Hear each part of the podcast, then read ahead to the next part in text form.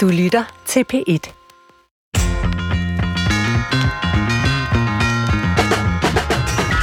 Jeg tror ikke, jeg har stødt på ordet ånd en eneste gang i løbet af min psykologiuddannelse.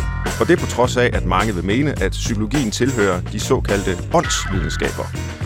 Psykologi er videnskaben om sindet, eller psyken, eller sjælen, hvis man vil bruge et ældre begreb, men ånden lader til at være glemt. Ikke bare af psykologien, men i det hele taget. Betyder det så, at vi er blevet åndløse? Og hvad er det, vi har mistet? Og hvordan får vi ånden tilbage i en tid, hvor det er det naturvidenskabelige sprog, der har fået patent på sandheden? Det spørger jeg to store ånder om i dag, så velkommen til Brinkmanns Brix om ånd.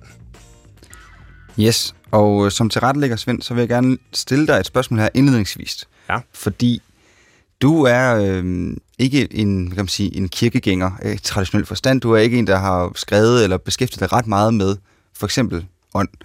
Hvorfor interesserer du dig så for det alligevel?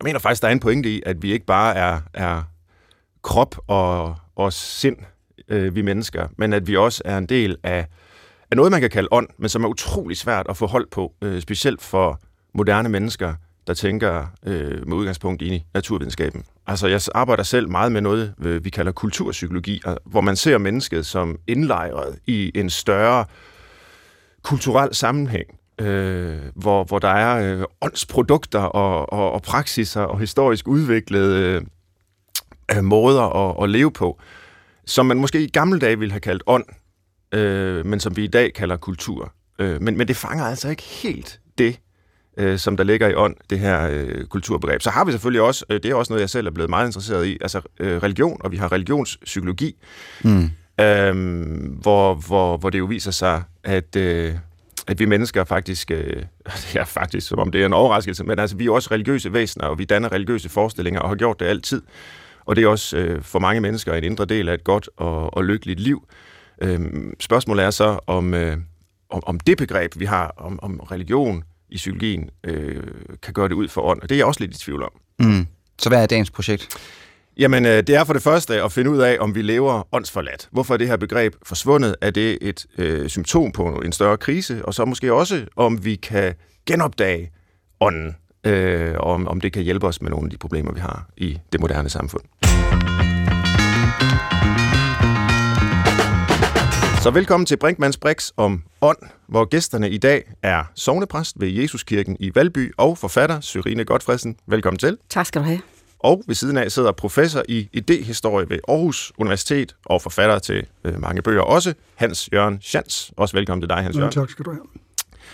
Dejligt, at I vil være med. Jeg har virkelig glædet mig til det her øh, åndelige topmøde øh, med, med jer to. I har jo begge to skrevet bøger om ånd, og øh, jeg mener, I, I de helt rigtige at have med. Øh, Syrine har skrevet om den åndløse dansker, og Hans Jørgen har skrevet om ånd.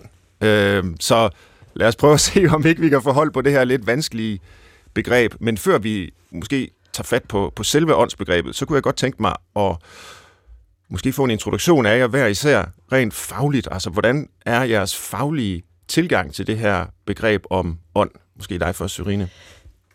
Det er hovedsageligt jo, at jeg har øh, studeret teologi. Ja. Altså det teologiske fag er jo øh, kredser jo om ånd, fordi at, øh, at kristendommen har sin øh, grundkerne i treenighedstanken, som er fader, søn og helligånd, og at ånd simpelthen er et fuldstændig uomgængeligt begreb i kristendommen, fordi at øh, man har en tro på og en overbevisning om, at Gud har øh, manifesteret sig i verden gennem Kristus, sønnen, der kommer til verden, og at ånden er den kraft, der bliver i verden, når Kristus ikke er her længere. Og derfor så er ånd øh, simpelthen selve grundlaget for forholdet mellem Gud og menneske.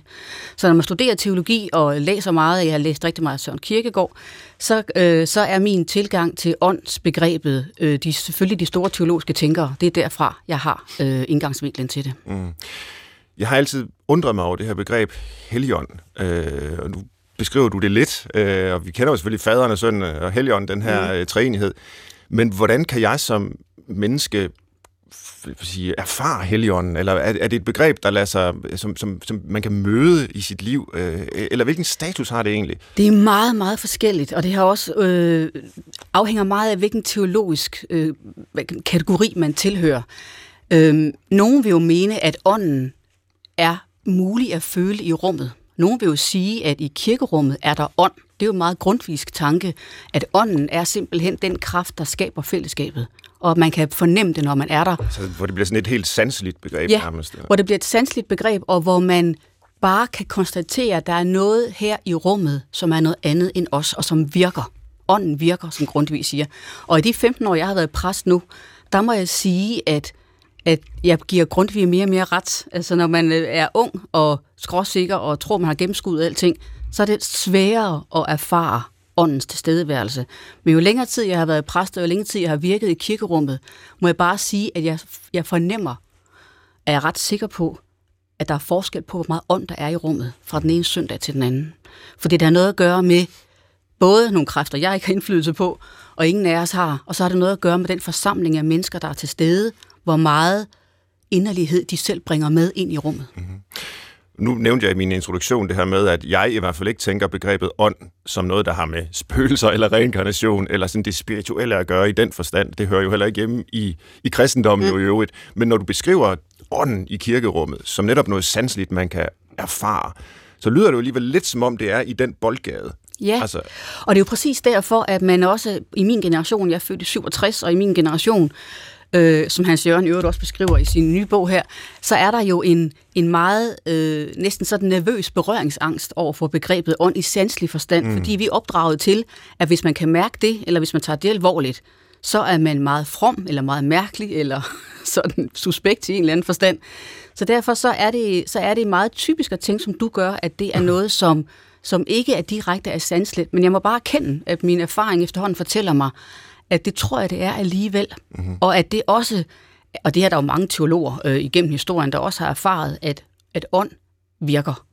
Og at det er ikke en sætning, man skal fuldstændig være øh, øh, skrækslagen for, fordi at, øh, som det er, hvis man tror på, at Gud eksisterer, alene det er så voldsomt. At hvis man derfra så siger, men jeg tror ikke på, at ånden virker, så har man lavet sin egen lille mærkelige bremseklods helt for egen regning.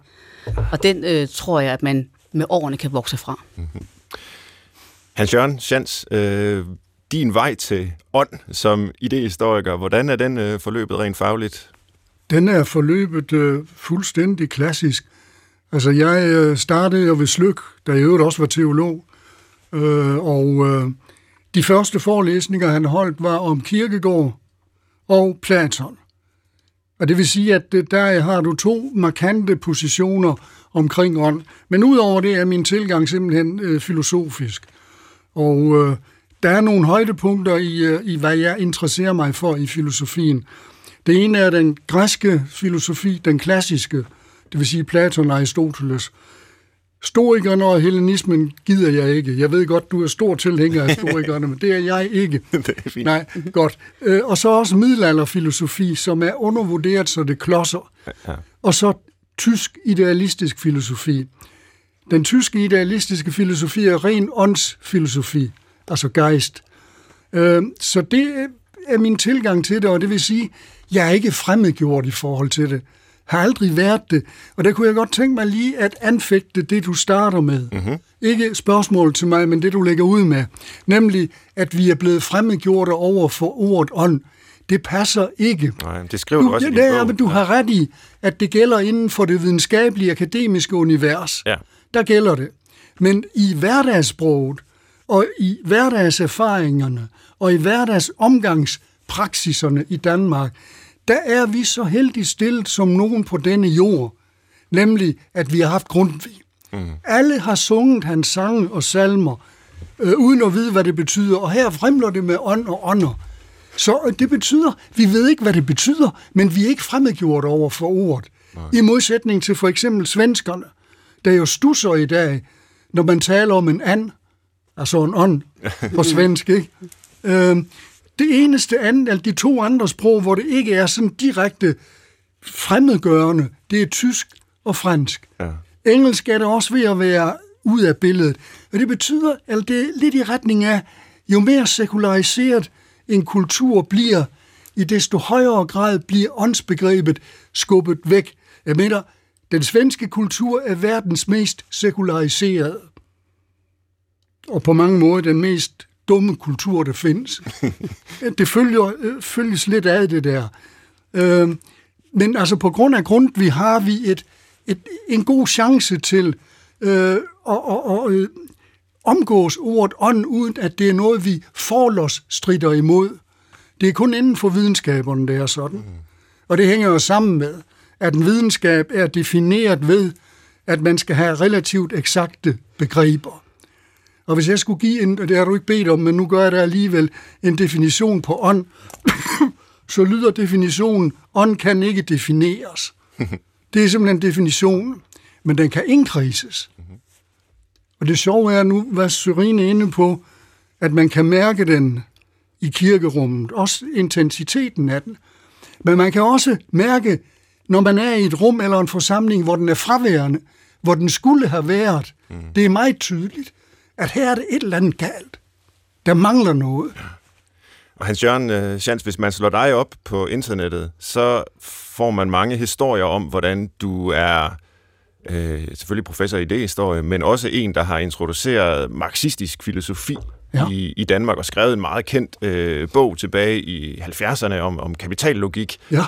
Og øh, sådan, umiddelbart så vil man jo mene, at det du siger nu om øh, ånd og åndsbegrebet og hele den her øh, tænkning fra Platon og over den tyske idealisme osv., at det er en tænkning, der er meget fjern fra den her marxisme, som, øh, som du er kendt for at have repræsenteret.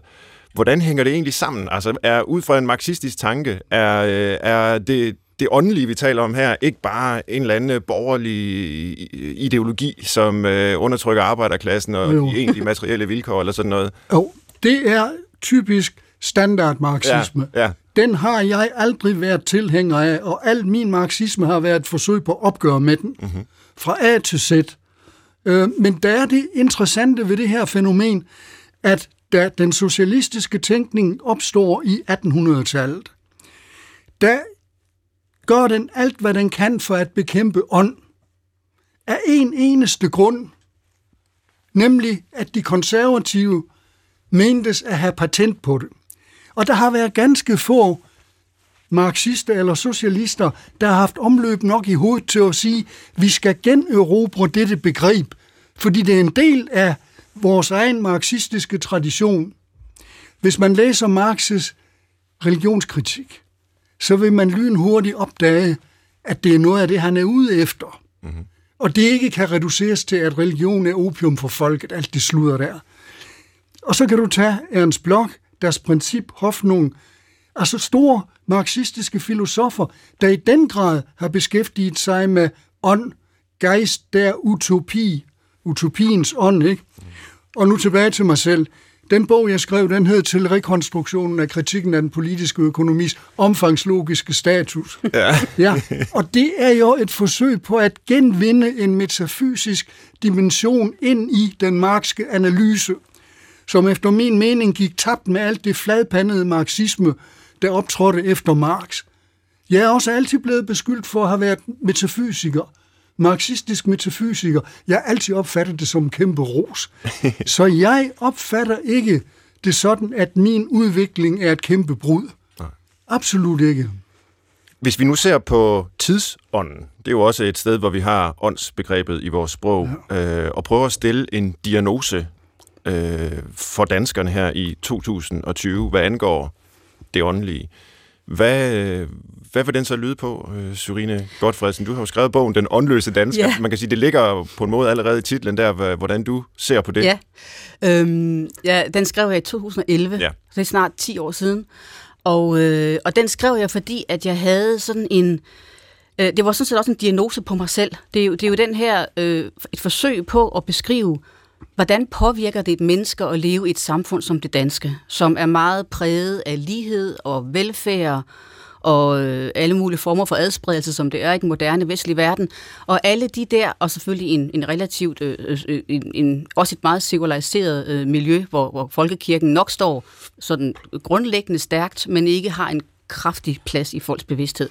Så det var meget et forsøg på at diagnostisere øh, Øh, øh, den, det danske menneske, hvad er, det, hvad er det samfundet gør ved os? Og der havde jeg bare for 10 år siden en kraftig fornemmelse af, at vi var i færd med at glemme begrebet ånd. Og, at, øh, øh og derfor så inddeler jeg jo bogen i 10 kapitler, som både kritiserer journalistik og fjernsyn og politik, alle de forskellige ting, som vi bliver bombarderet med hver eneste dag.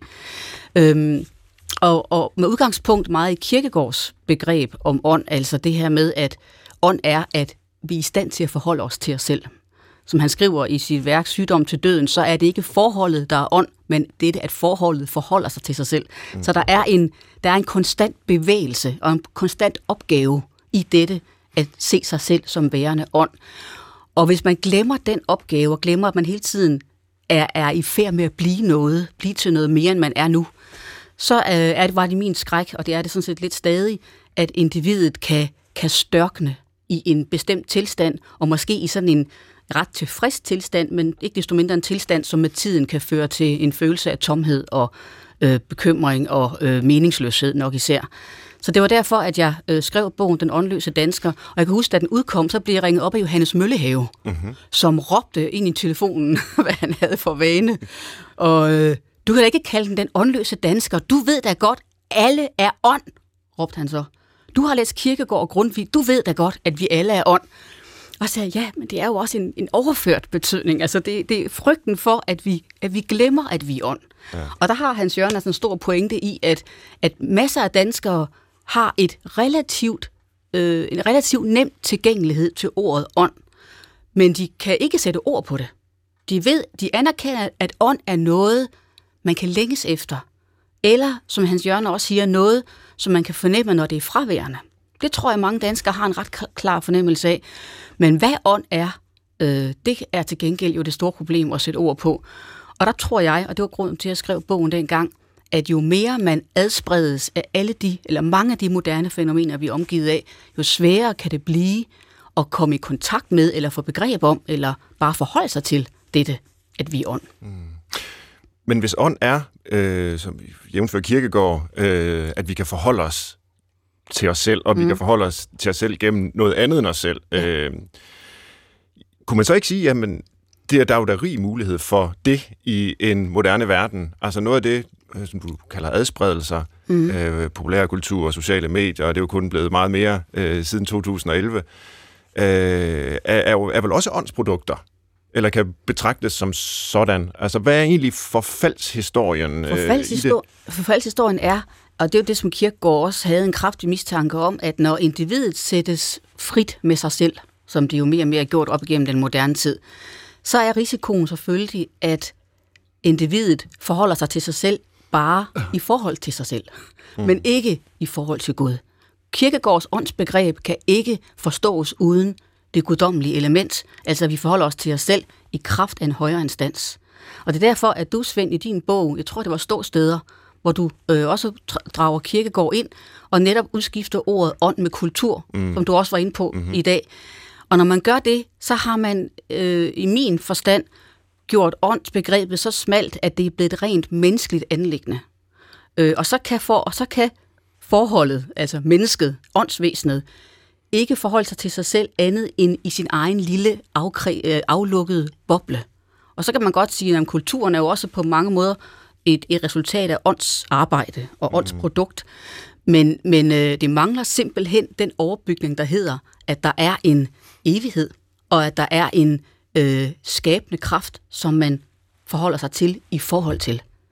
Derfor kan, ånds, kan åndsvæsenet være rigtig på vej, fordi det ser sig selv i forhold til det større, og ikke kun i forhold til det, der er øh, menneskeligt og kulturelt. Mm. Hans Jørgen, du markerer. Ja, ja, jeg er langt hen ad vejen helt enig med dig. Det er helt forkert at oversætte ordet ånd til kultur. Og så løber man den store risiko, som du er ved at løbe ind i, nemlig at ånd ikke bliver andet end kulturindustri. Mm. Og hvis ånd er noget, så er det alt andet end kulturindustri. Mm. Men jeg vil godt lige vende tilbage til det der... Jeg må bare lige for, ja. forsvare min brug af ordet øh, kultur, fordi det er jo ikke den her... Når jeg taler om kultur, så er det jo ikke... Altså, så er det mere i, i stil med for eksempel Hegels begreb om den objektive ånd. Altså det, som øh, sætter sig igennem i verdenshistorien, og som vi er en del af. Det er jo ikke kultur som øh, at gå i biografen, eller gå på internettet, eller sådan Det, det er kultur, som den menneskelige øh, kan man sige, praksis øh, mm. frembringelser, Ja, som, godt som er en historisk virkelighed, vi, vi tager del i, Ja, ja, ja. og som jo er større end det enkelte menneske. Jo, men den vil jeg godt lige korrigere lidt i hvert fald. Ja, men du er velkommen. Jamen, det er fint. Den ånd, du taler om hos Hegel, det er verdensånden. Ja. Og det begreb om ånd, som Hegel der bruger, er faktisk ekstremt godt. Ånd er bevægelsesform for modsætninger. For modsætninger. Han siger, at i et hvert samfund er der konflikt og modsætninger. Og hvis de, disse modsætninger ikke finder en form, hvor de kan bevæge sig, så eksploderer det. Det lyder vildt, men det er meget enkelt eksempel. Folketinget, ikke? Der har vi en hel masse stridigheder. Som regel lander det i kraft af en lov. Der er loven bevægelsesformen for modsætninger. Men det, du nævner der med disse kulturprodukter, de har jo ikke noget med modsætninger at gøre. Det er bare adspredelser. Mm. Og så vil jeg godt lige tilbage til det med ja. den kulturløse dansker. Jeg mener ikke, at danskeren er kulturløs. Eller åndløs. Åndløs. Eller undskyld, ja. åndsløs, ja selvfølgelig. Jeg mener, det der er problemet, det helt store problem er, at samtlige vores statslige uddannelsesinstitutioner, fra folkeskole til og med universiteter, ikke har nogen åndsambition længere. Det er et kæmpe problem. Mm. Det betyder blandt andet også, at dannelsesdimensionen bliver amputeret. Hvis der ikke er ånd, kan der heller ikke være dannelse, så er der kun kompetencer. Der ligger det helt store problem, og det kan faktisk godt gøre mig ophidset, fordi vi er så rigt et samfund, at vi har råd både til adspredelse og ånd og dannelse. Det er jo ikke sådan, at vi kun er ånd. Vi er også ånd og natur. Eller hvis vi nu tager Kierkegaard, I var inde på det, det er vigtigt, at mennesket er et forhold, der forholder sig til sig selv. Men hans egentlig store definition, den lyder, mennesket er en syntese af krop og sjæl. Bort af ånd. Mm. Bort af ånd. Mm. Det betyder, at menneskets syntese viser hen til Gud. Og så laver jeg kontrasten med min hund, Aslan. Han er også en syntese af krop og sjæl, men denne syntese er ikke bort af ånd, den er bort af verden. Det vil sige, det viser kun hen til verden. Det, der er det interessante ved mennesket, er, ifølge Kierkegaard, at det er henvist til noget uden for sig selv. Det er det helt afgørende. Ja, men, og jeg, jeg, jeg, jeg er enig med dig i, at, at øh, når jeg siger, at danskerne er åndsløse, eller altså den åndløse dansker, som jeg kaldte det dengang, ja. så er det jo et, et forsøg på at sige, at hele den fornemmelse, mennesket har af, ja. at det kan forholde sig til sig selv, den kan man ikke undgå at opleve i sit liv. Nej, Den, den har danskerne øh, svært ved at øh, sætte ord på, og svært ved at forstå, hvad det grunder i. Ja. Og derfor har du fuldstændig ret, og det, det er jo også noget, vi har diskuteret i mange år efterhånden, at hvis ikke man har en åndsbevidsthed og en dannelsesvilje Ja. i institutionerne, så vil en masse danskere vokse op med det her underlige uforløste forhold til sig Ja. selv. De vil simpelthen ikke vide, hvad de skal bruge det til. Nej. Og så kan det ende i, at man får den, øh, alle de diagnoser, du også har skrevet så meget om, Svend, altså med, med at, man, at man langt hen ad vejen vil størkne i et hjørne, hvor man har egentlig en samtale kørende med sig selv, men man kommer ikke videre med den. Det er som om, man har den, mistet sproget. man har mistet sproget, og man har mistet en form for retning. Og i min verden er det jo fordi, man har mistet øh, meddelelsen om, at det er i forhold til Gud, du skal forholde dig til dig selv. Og det kan man så diskutere, om, om det altid er øh, det, som folk længes efter. Det vil jeg mene, det er. Det ved man selvfølgelig. Det kan jeg ikke bevise. Men i hvert fald så er det en, en helt afgørende, og, og, og ligesom Johannes Mølle her jo også prøvede at forklare mig dengang, at selvfølgelig er mennesket ånd, og ved, har selv en anelse af, at det er ånd. Mm. Kan vi lave et lille ophold her, fordi øh, det går hurtigt, og der er højt til loftet, og det skal det også være, især når man diskuterer ånd. Men jeg, jeg prøver lige at summere op, hvad det er, vi, hvad, hvad jeg i hvert fald har hørt, vi har talt om. Altså, der er et problem med, øh, med ånd, og det er øh, dels den her forfladelse med adspredelse, og man forholder sig ikke til sig selv ind igennem, øh, ja i sidste ende jo, øh, Gud, øh, som er Sørines analyse, og der er så, øh, Hans Jørgen, du... Øh, øh, kan man sige, kommer med analysen af, at det handler også meget om et øh, tab i uddannelsesinstitutionerne, ja. øh, hvor, hvor, hvor, hvor dannelsen måske er på vej væk, og det er også på en måde et åndstab. Ja. Øh, så det er misæren. Det er to facetter af, af en problematik. Mm. Og den skal vi så forsøge at løse, eller i hvert fald give nogle bud på, hvordan vi kan nærme os en løsning på. Men før det, så kunne jeg alligevel godt tænke mig, selvom du, Hans Jørgen, lige har sagt, at vi kan ikke definere ånd, øh, at vi alligevel lige prøver. Øh, der kan også være flere forskellige definitioner, men, øh, men, men, men før vi går videre til det løsningsorienterede, så tror jeg det i hvert fald for mig vil være nyttigt at få på plads, hvad ordet egentlig betyder. Sorine, du var jo lidt inde på øh, Kirkegårds definition, ja, det har I begge så været. Mm. Mennesket er en syntese af, af sjæl og læme, øh, ligesom alle mulige andre levende væsener, men vi er båret af ånd. Af hvad? Altså, hvad er det? I sidste ende vil jeg svare, at ånd er dette, at Gud står bag skabelsen af mennesket. Altså, at det er Gud, der har indplantet sin ånde i os eller sin ånd i os. Og det er jo derfor, man, man, øh, man, man i skabelsesberetningen også taler om, at Gud han blæser ånde eller liv ind i mennesket, altså som i øh, mennesket, der er skabt i hans billede, at det simpelthen er en forståelse af mennesket som et væsen, der har der er båret af intention, Guds intention. Og fordi vi er sat i verden af Gud, og det er derfor, og det kommer Hans Jørgen faktisk også meget ind på i sin nye bog, det her med, hvordan skabelsestanken bliver genopdaget i løbet af historien, ikke? Og, og hvilket jeg synes er, er helt øh, centralt og vitalt, fordi uden skabelsestanken, uden troen på, at vi er her med en bestemt intention, der ville det være, for mig være meget svært at tale om ånd. Mm. Så ånd er forbundet med skabelses, viljen bag skabelsen. Men så synes jeg jo som en, øh, ja, hvis jeg skal være en lille smule fræk, så forklarer du det dunkle med det mere dunkle. ja. Altså jeg forsøger at finde ud af, hvad ånd er, ja. og så siger du, at det handler om Gud.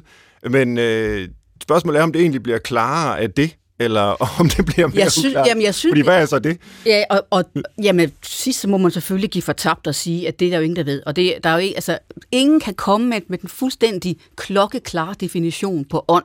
Hvis man kunne det, Ligesom hvis man kunne komme med den klare definition på Gud, som vi har kæmpet nu øh, om i hele øh, menneskenes historie, så ville vi jo gøre begreberne for små. Mm. Så selvfølgelig kan jeg ikke komme med en, en, øh, en rationel, sådan pragmatisk forklaring på ånd. Jeg kan bare blive ved med at understrege, at for mig er ånd helt uløseligt knyttet til, det Guds vilje, at vi er på jorden.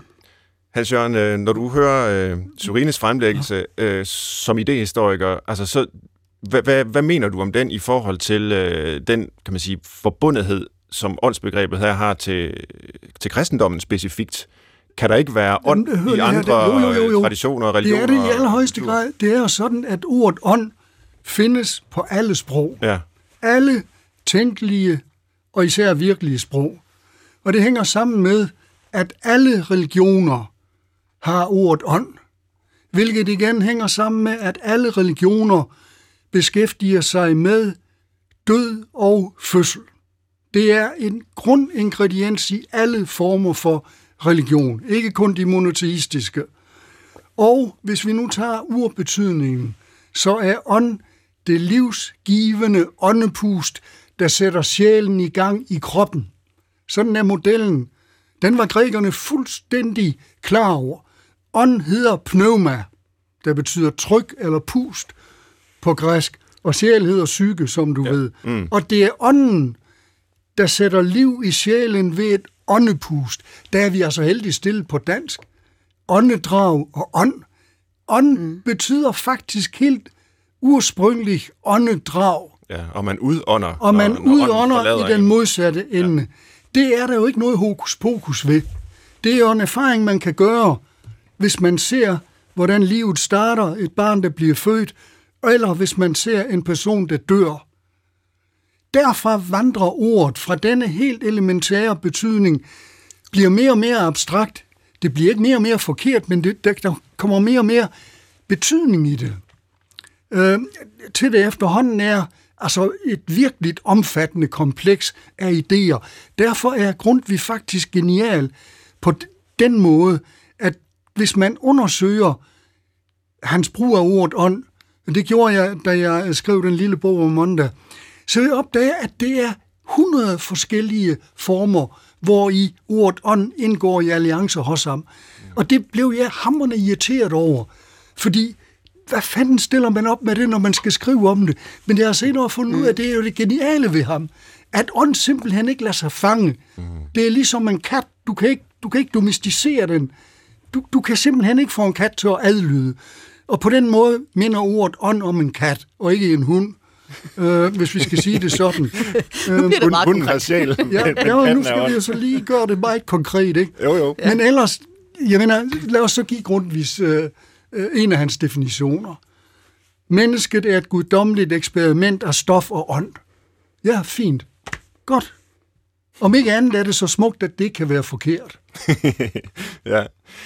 Men altså, jeg, jeg sidder alligevel og øh, interesserer mig lidt her for sammenhængen mellem ånd og kristendommen specifikt. Ja. Øh, og, og tænker på, altså, der var vel også ånd i verden før kristendommen opstod. Der er ja. vel også ånd i verden på øh, blandt øh, sydamerikanske øh, stammer, som hvis de findes endnu, som ikke har mødt andre end, end, end sig selv i hundredvis af år. Jo. Øh, og så videre. Så hvad er det med den her øh, kristendom, som er så afgørende? Ja. I kristendommen er det blandt andet jo, er, den store, er det store brud jo, at ånden bliver levende gjort for menneskene, eller bliver synlig for menneskene i kraft af synden. Der er jo det her, det er jo derfor, at træenigheden er umulig at komme udenom. Nok er den ikke formuleret direkte i Bibelen noget sted, men den er, formul- den er teologisk øh, lavet over den erfaring, at Jesus taler om sin far og sig selv som sønnen og om Helligånden. Og fader, søn og Helligånd er så blevet den her faste treenighed, og dermed er ånden i kristen forstand blevet det, som hænger sammen med inkarnationen det, som Kirkegaard jo kalder øh, evighedens øh, nedslag i tiden. Vi er blevet overmandet af ånden, kan man sige, på en anden måde i den kristne, i den kristne teologi eller i den kristne virkelighed, fordi at det er Guds vilje, at nu skal vi have ånden åbenbaret. Det er jo åbenbaringstanken, der gør, at ånden i kristen forstand er blevet nærværende i livet på en helt ny måde, for det er simpelthen Kristus, der har banet vejen for den, kan man sige. Mm. Og derfor bliver ånden en, en, øh, en, et nedslag i verden på en ny måde. Mm. Men det, det, det betyder så ikke, at man er åndløs nødvendigvis, hvis man lever i en ikke-kristen kultur, eller... Nej, og det er jo også nogle tanker, jeg gjorde mig meget, da jeg skrev bogen om den åndløse dansker, og hver gang jeg er ude og holde foredrag, spørger folk, jamen hvis jeg ikke føler mig kristen, tror jeg, er jeg så åndløs? og det er jo klart, at man vil spørge om det, og der vil jeg selvfølgelig sige nej. Øh, øh, både fordi det kan jeg slet ikke bedømme, om andre mennesker skulle være, føles åndløse eller ej, eller være det, men også fordi, at en ting er, at kristendommen bliver levende for os med inkarnationen. Noget andet er jo, at inden da er det også Gud, der har skabt menneskene. Så nej, jeg er nødt til at holde fast i, at selvfølgelig er der også ånd, og selvfølgelig er der også kristen ånd, inden Kristus er kommet til verden. Mm. Ja, altså nu taler vi, eller I sidder og taler om ånden. Ja. Jeg tror lige, vi skulle øh, træde et skridt længere tilbage og tale om ånder. Det er jo det, der er karakteristisk i primitive religioner, at man har animisme, Altså ånder overalt, mange. Ja. Det, der sker, da de monoteistiske religioner opstår, er, at man fjerner alle ånderne, og så reducerer man dem typisk til en eller et par stykker. Altså, der sker en kæmpe reduktion af antallet af ånder. Mm. Og det vil sige, at man fjerner sig fra magien. Oprindeligt er ånderne jo et element i en øh, magitanke sådan som det endnu den dag i dag er i øh, øh, japansk Shinto og andre primitive religioner. Men der har altid været ånder. Og på den måde kan vi sige, at der har også altid været ånd. Det, der er karakteristisk for øh, øh monoteistiske religioner, er, at det bliver reduceret til én. Ligesom du må ikke have andre guder. Mm. Der er kun én gud. Og den situation er vi jo i dag, hvor vi næsten kun kan definere ånd negativt. Mm. Det er meget let at sige, hvad ånd ikke er. Ånd er ikke en ting, for eksempel. Mm-hmm. Ånd kan ikke måles, den kan ikke vejes, og så videre. Og alligevel er den der. Og vi som moderne mennesker har en tilbøjelig til at tro, at kun det, der er bevisbart, eksisterer, og det er jo forkert. Mm. Altså bevisbarhed er ikke et kriterie på, at noget er. Nej. Så vi kan ikke bevise ånden? Nej, men den kan vise sig. Ja. Mm. Og vi kan erfare den, og det er noget, som jeg som psykolog øh, har interesseret mig for. Altså, ja. Det har ligesom været min indgang ja. til begrebet ånd, og det kommer jo delvis også fra Kirkegård, ja. øh, hvor han jo knytter begrebet ånd tæt til begrebet angst. Øh, ja. Fordi den øh, frihed, det giver i livet, at vi ikke bare er, er sjæl og læge, men at vi kan forholde os til, hvordan vi forholder os, og at vi har det som opgave i livet, det er angstvækkende. Øh, mm. Og det kunne jeg også tænke mig at spørge jer om, altså om, hvis der er en form for, for åndløshed eller åndstab i tiden, om det kan hænge sammen med en, ja, det lyder måske næsten helt paradoxalt, en frygt for at være angst. Altså en frygt for at erfare angsten i vores øh, liv øh, med, med den frihed, der er knyttet dertil. Syrine? Ja, altså, det, det, det, det tror jeg bestemt. Altså, når, når, når Kirkegaard øh, øh, taler om angst, så er det jo selvfølgelig grundet i den erfaring, som alle mennesker kommer til før eller siden, at vi ved, at vi skal dø. Og at vi kigger ind i den her begrænsede fremtid, som gerne skulle rumme noget meningsfuldt. Angsten for, at det hele, øh, at man selvfølgelig vælger forkert, alle de her ting, som han også skriver om, men det hele skulle vise sig at være meningsløst. Det, det er jo lammende første gang, eller de, når man begynder i sit liv at erfare det. Og der er øh, øh, sammenhængen mellem ånd og angst, er blandt andet, at hvis ikke mennesket kan sætte den bevægelse i forhold til andet end risikoen for, at det hele skulle vise sig at være tomt, så vil angsten blive altædende. Mm. Og når vi i dag taler om, at mange mennesker føler en angst, eller, eller jeg kan rigtig godt lide ordet meningsløshed, jeg tror så meget, det er det, der er på spil i dag, så har det jo meget at gøre med, at den her bevægelse ind i fremtiden er uden konturer. Den er uden en almagt, og den er uden, og det er selvfølgelig helt afgørende i kirkegårds forstand, den er uden en tro på, at der også er evighed. Mm. Når evigheden er afskaffet, så vil den åndelige bevægelse på mange måder miste sin, miste sin værdi og miste sin mening, fordi den ikke, fordi den, bliver jo, den er jo afgrænset i et lukket rum, som ikke skal føre til noget, mm. og som ikke står i forhold til noget. Og derfor bliver åndsbevægelsen for mange mennesker et tomt ord, fordi de ikke kan sætte den i relation til det evige. Og så vil angsten, og det er det, du starter med at spørge om, så tror jeg det er rigtigt, at så vil angsten blive endnu mere altædende, end den ellers ville have været. Mm. Ja, angsten er jo altså, hos Kierkegaard prisen for øh, at være et åndeligt væsen, ja, kan man sige. det er det. Øh, Og spørgsmålet er, om det er en pris, vi, vi er villige til at, at betale. Men, men det er også øh, noget, der giver mig anledning til, og det er måske her, vi skal spørge idehistorikeren, altså hvor universel er den erfaring af angst? Altså angsten for, at det hele bare er meningsløst. Angsten for, at universet består ikke af andet end øh, molekyler i bevægelse, der er totalt øh, tomt for mening, og alt er bare dømt til at gå under og blive et uendeligt koldt mørke, mm. når vi får the big freeze, eller hvad øh, kosmologerne nu øh, taler om osv. Altså, det er vel ikke en angst, som øh, man kunne have for tusind år siden, for eksempel. Jo, det tror jeg. Tror du det? Det, de havde for tusind år siden, og som vi også har i dag, det er et sprog. Og det, der adskiller mennesket fra alt andet levende på denne jord, og som i øvrigt gør, at mennesket er skabt i Mergo Dei, som det hedder, altså i Guds billede, mm. er, at det har et sprog. Et verbalsprog, mm. som er forudsætningen for, at det kan gøre sig selv til genstand, der yderligere kan forholde sig til sig selv. Mennesker har altid haft et sprog. Altså, så langt vi går tilbage. Mm. Det vil sige, at menneske har la- menneskene, hvad enten det er Adam og Eva, eller det er en øh, raketekspert øh, et eller andet sted i Cape Canaveral, de har det, at de har lært et menneskesprog. Og det vil sige, at de gør en ekstrem vigtig erfaring, nemlig erfaring af vilkårlighed og frihed. Min påstand er, at du kan ikke lære et sprog, du kan ikke lære at bruge et sprog, uden du opdager friheden. Helt elementært, alt det du siger, kunne være sagt på en anden måde. Det er en helt elementær ingrediens, at det at lære et sprog, at der er frihed. Og med friheden dukker vilkårligheden op. Det er simpelthen omkostningen ved at være et sprogligt væsen, at du kan kigge lige lugt ned i meningsløsheden. Må jeg spørge om ting, Svend? Mm-hmm. Øh, men Hans Jørgen, vil du så ikke sige, at hvis, hvis man... Nu siger du, at man kunne også for tusind år siden føle angst. Ja, det, Det, tror jeg. jeg, det har du sikkert ret i.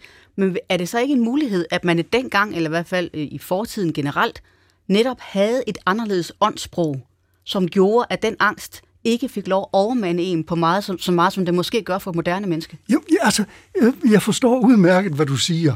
Og jeg har hørt det samme mange gange, og jeg har selv sagt det. Og jeg bliver mere og mere i tvivl om, det er rigtigt.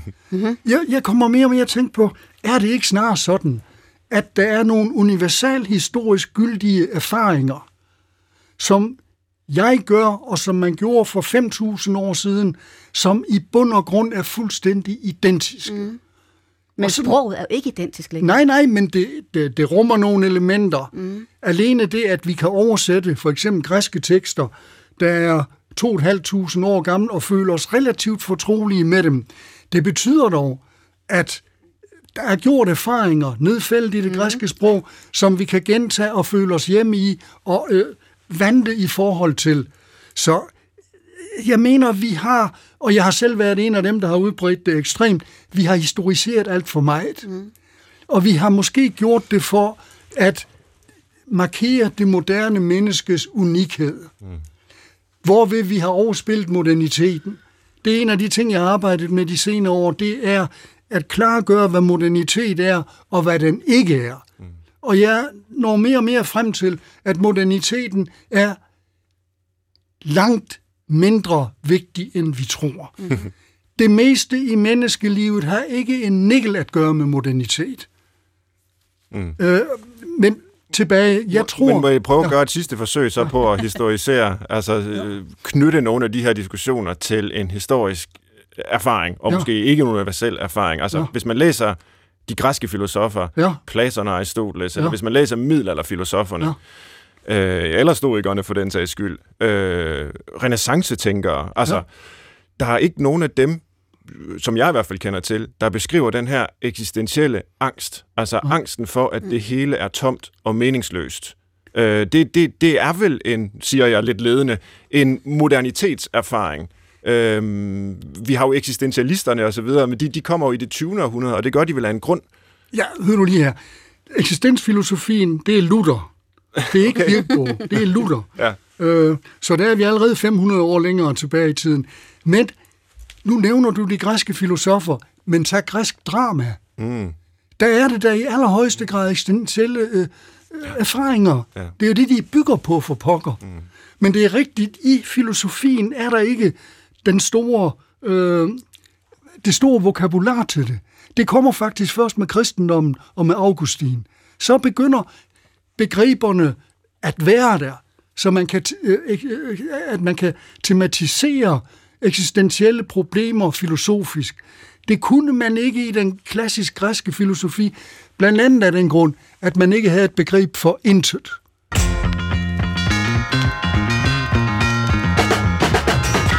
Du lytter til Brinkmanns Brix på P1, og i studiet har jeg inviteret Syrine Godfredsen, der er sovnepræst og forfatter, samt Hans Jørgen Schantz, der er professor i idehistorie og også forfatter. Og til retlægger, Christoffer Heide Højer, du plejer at have et indspark sådan cirka nu her i programmet. Hvad har du øh, på hjerte i dag? Det er et rigtig godt spørgsmål. Jeg har mange. jeg har taget mange. Ja, du har taget noter undervejs. Det er en spændende, spændende diskussion. Øhm, jeg vil godt prøve at gøre det konkret. Ja. Øh, noget af det, vi taler om, eller I taler om. Fordi øh, for nylig så er den kære, folkekære komiker Kasper Christensen øh, bekendt, at han nu tror på Gud og er blevet døbt. Øhm, og måske er han i høj grad et, et øh, billede på noget af det, der foregår øh, nu, som måske var det, noget af det seneste, Hans Jørgen også sagde, at der, der er et eller andet behov for at finde noget ånd. Men det, som jeg så vil spørge om, det er, hvorfor er det så... Øh, hvorfor er vi alligevel ret mange så bange for det? At sige det højt. For det, det han fortæller, det er, at han har fortalt om utroskab og øh, stoffer og alverdens unåder. Men det at sige, at man tror på noget, eller man tror på en ånd, mm. er meget mere grænseoverskridende. Og nu lægger vi så til grund, at det faktisk er oprigtigt, det han siger. Fordi jeg må indrømme, jeg er egentlig i tvivl om... Mm. Men det er, jo, det er jo fordi, han har levet i så mange år og årtier af ironisk distance og satire, at om, om det her det er bare endnu et stunt. Men, men lad os tage det for gode varer og tro på, at det er oprigtigt. Spændende pointe. ja, men det, det, det finder vi ud af i de kommende uger og måneder måske. Det er meget sjovt. Jeg har faktisk, jeg nævner Kasper Christensen i min bog for 10 år siden, fordi jeg synes, den der brutale ironi, der voksede frem i 90'erne, var problematisk. Og jeg har selv anmeldt den bog, der er kommet om ham nu. Og, og noget af det, som, som har fået... Derfor, han er virkelig et meget interessant billede, hvis det nu hele er oprigtigt ment. Det, der er interessant ved ham, det er en ting, at han er begyndt at mærke den her øh, meningsløshed eller angsten for den i en alder af 52. Noget andet er, at han har opdaget i løbet af, at bogen blev skrevet, hvor skyldig han er. At han ikke var det ordentlige menneske, han troede, han var. Fordi han har forhandlet det etiske med sig selv som man gør, når man ikke har nogen Gud, kan man i hvert fald let risikere at komme til, fordi der ikke er en højere målestok for, hvad etik egentlig er i det lukkede, moderne menneskeliv. Derfor så er han virkelig et interessant eksempel. Og så fortæller han nemlig, at, at øh, han er blevet døbt jo, og at der er masser af mennesker, der var med til festen osv., men der er ingen, der forholder sig til, at han er blevet døbt, og ingen, der spørger ham om noget. Og der, svaret på det, eller forklaringen på det, er vel, at man både måske som Svend antyder, er lidt usikker på, hvor er vi henne i den her mands udvikling, men også, at, at der er en, og som vi har snakket om med Hans Jørgen også, der er ikke noget sprog for det. Folk har ikke Men det er en ordene. forlegenhed. Det er en forlegenhed, fordi, både fordi dåben virker som noget mystisk på de fleste, og så fordi de simpelthen ikke ved, hvilke ord, der knytter sig til den. Sproget er væk. Men han må være en gave, eller historien om Kasper Christensen, som kommer nu, må være en gave til i virkeligheden dit øh, perspektiv, Fuldstændig, Sørine, det er han. Altså, han har jo gennemgået den udvikling, du på mange måder ønsker, Ja. at det moderne menneske skal gennemgå. Det har han, og han har repræsenteret så mange, i mine øjne, dårligdomme ved vores tid. Både den her ironi, som jeg synes er ret modbydelig, og en, øh, en, en, øh, en, en, en, en, en forceret tilgang til livet, og et, en forfladelse af sproget, en ekstrem kropsfixering. Altså rigtig meget af det, som jeg anser for at være være ret nytteløst i et menneskeliv, har han repræsenteret, og mange af de komikere, der har været omkring ham. Så han er en gave, ja, virkelig, og en interessant gave, fordi at man både kan overveje selvfølgelig, hvor dybt det stikker, og fordi nu er han jo kommet ind i det, som Kierkegaard vil sige, en slags etisk tilstand. Og så vil det vise sig, om han så bevæger sig videre, som man også kan gøre, og faktisk bliver religiøs. Ja, fordi det er jo så mit næste spørgsmål, for en af grundene til, at vi tog det her tema lige- op... Ja, undskyld, ja. Hans Jørgen, kom du bare. Fordi man behøver ikke at øh, have Kasper Christensen som held. Det, der er tilfældet der, og det har jeg ikke, det er noget, jeg har opdaget i min undervisning. Jeg har undervist på universitetet i cirka 50 år. Det, det er så slående. Jeg underviser i filosofi, øh, og derunder blandt andet øh, med nogle religiøse øh, facetter. I dag er det ikke sådan, at du ikke kan tale religion med de unge. Du kan tale om Gud, og der er ingen, der rødmer, eller skammer sig, eller blokerer, eller ironiserer. For 20 år siden var det umuligt. Mm, helt rigtigt.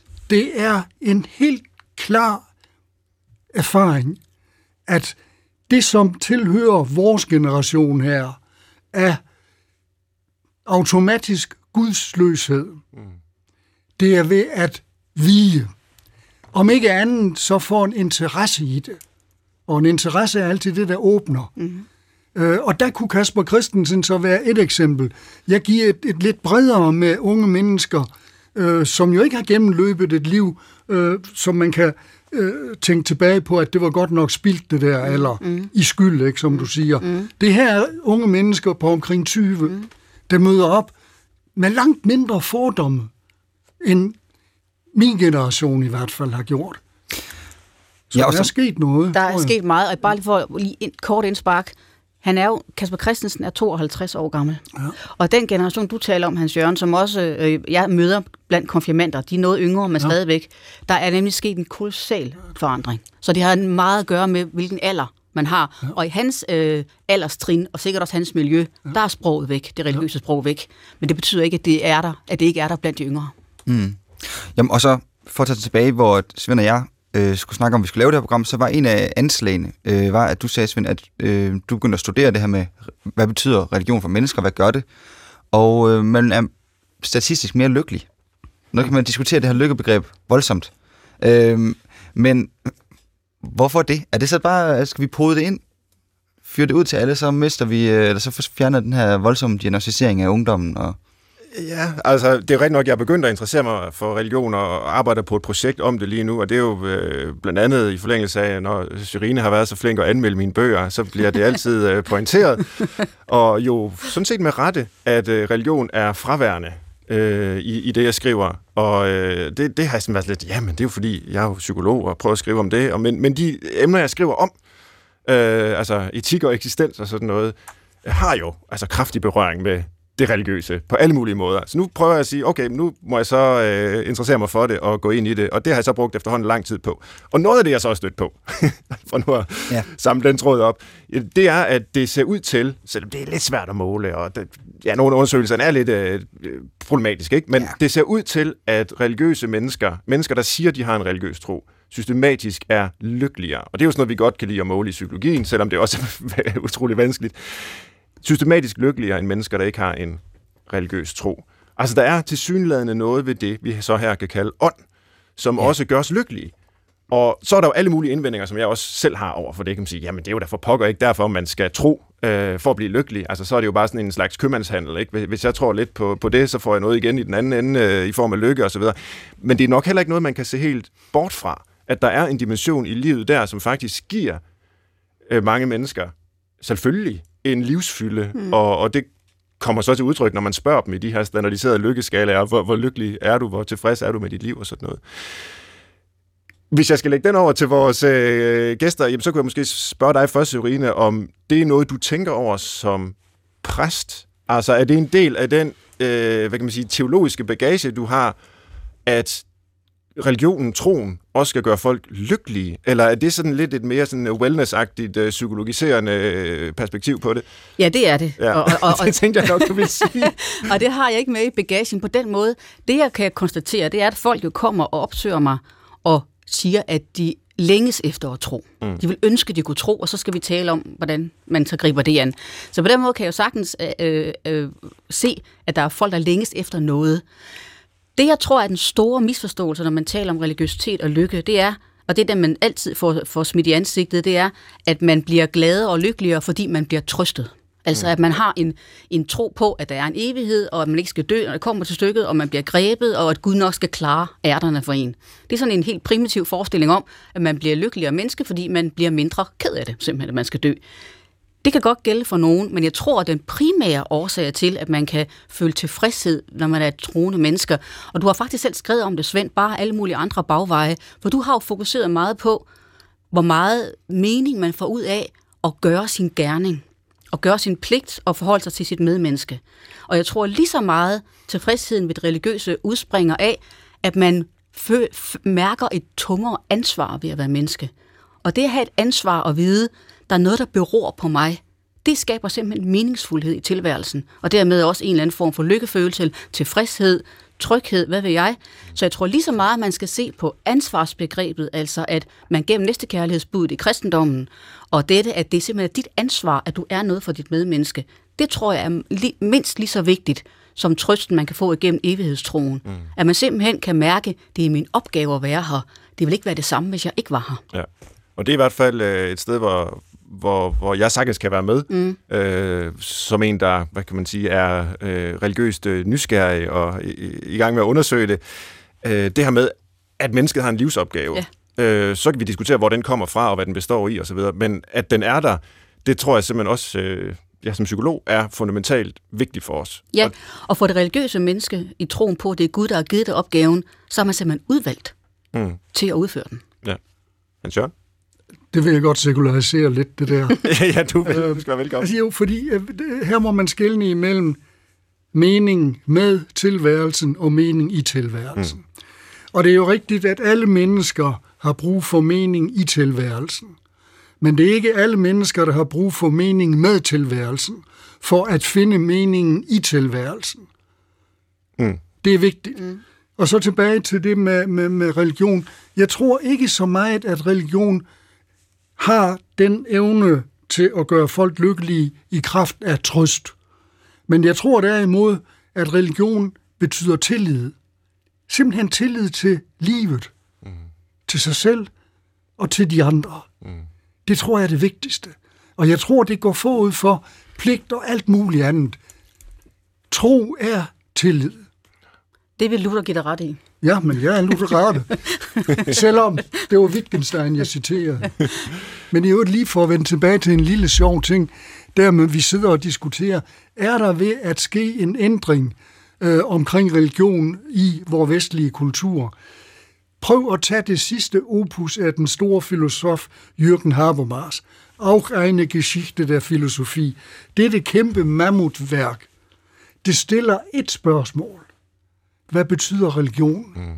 Han svarer ualmindeligt dårligt. Han bruger 1870 sider, og han kan ikke stille noget op med det. Nej. Fordi han, han er mangler også med, at han er religiøst umusikalsk. Ja, ja, ja, men han mangler et vokabular, men han har et sensorium. Ja. Han har opdaget, man, at det her er et problem. han har opdaget, at en klassisk modernitets tese er forkert, nemlig at jo mere moderniteten udbreder sig, jo mindre kommer religion til at betyde. Den er åbenlyst forkert, denne mm. opfattelse. Vi begyndte udsendelsen med at spørge til øh, åndløshed og tab af ånd og alt sådan noget, men har jo egentlig brugt efterhånden snart en time på at tale mere og byggeligt, synes jeg i hvert fald, om ånd, hvad det er, forbindelserne til religion og til mening og til angst og frihed og alle mulige kæmpe store spørgsmål. Så jeg opfatter nærmest den her udsendelse som måske en slags øh, forarbejde til kommende udsendelser, hvor vi kan dykke meget mere ned i de her forskellige tråde, der, øh, der har vist sig at, at åbne for os. Men alligevel vil jeg invitere jer med til at lave en liste her til sidst, fordi det gør vi altid i udsendelsen. Jeg kan godt lide, at man er konsekvent i sit liv og, og gør det, man plejer at gøre. Og der vender vi jo gerne tingene på hovedet, og øh, spørgsmålet er i dag, om vi kan give tre gode råd til lytterne til at leve et åndsforladt liv. Ja. Hvis man skal leve mest muligt åndsforladt, hvad skal man så gøre, Hans Jørgen? For det første skal man kun dyrke sin krop. Dyrke For- din krop. For det andet skal man kun interessere sig for sport, og for det tredje skal man undgå enhver form for skønlitteratur. Ja. Nu sk- jeg skriver, du skal kun dyrke din krop, interessere dig kun for sport, og undgå al skønlitteratur. Ja. Jeg ved ikke, om du, hvad du siger til den, Syrine. Du har en baggrund som sportsjournalist. Ja, og jeg har et kapitel i bogen her om sport, hvor jeg langt hen ad vejen giver Hans Jørgen ret. Fordi at sporten har fået, og sportsudøverne har fået en position i samfundet, som er ude af proportioner. Og som er, hvor de er blevet løftet op på et niveau, hvor de også øh, bliver eksponenter for, for livsindhold og, og nogle forskellige livspositioner, som jeg synes er, som der ikke er hold i. Så på den måde, så, så kan jeg sagtens følge den. Men jeg har mine egne tre. Ja. Man skal se fjernsyn hele tiden. så skal man øh, lade være med at gå i kirke, Undgå kirken. undgå kirken, og så skal man, og det, det, det, det minder om Hans Jørgen, så skal man også undgå at læse skønlitteratur. Den er, Ja. den er oplagt, ja. Så skal det nok gå galt. Det er forbilledeligt så hurtigt, I kan øh, komme med tre gode råd. Øh, det kan være, der er en selvhjælpsbog på vej. det tvivler jeg nu på. Men tusind tak til jer begge to, fordi I var med i dag. Øh, tak til lytterne, der har lyttet til Brinkmanns Brix her på B1. Min gæster var sovnepræst ved Jesuskirken i Valby og forfatter, Sørine Godfredsen, og professor i idéhistorie ved Aarhus Universitet, Hans Jørgen Schans. Tilretlægger var Christoffer Heide Højer. Jeg hedder Svend Brinkmann. Man kan altid skrive til os på brinkmannsbrix.dr.dk. Det var alt for denne omgang fra os. Vi er tilbage om en uge. På genlyd.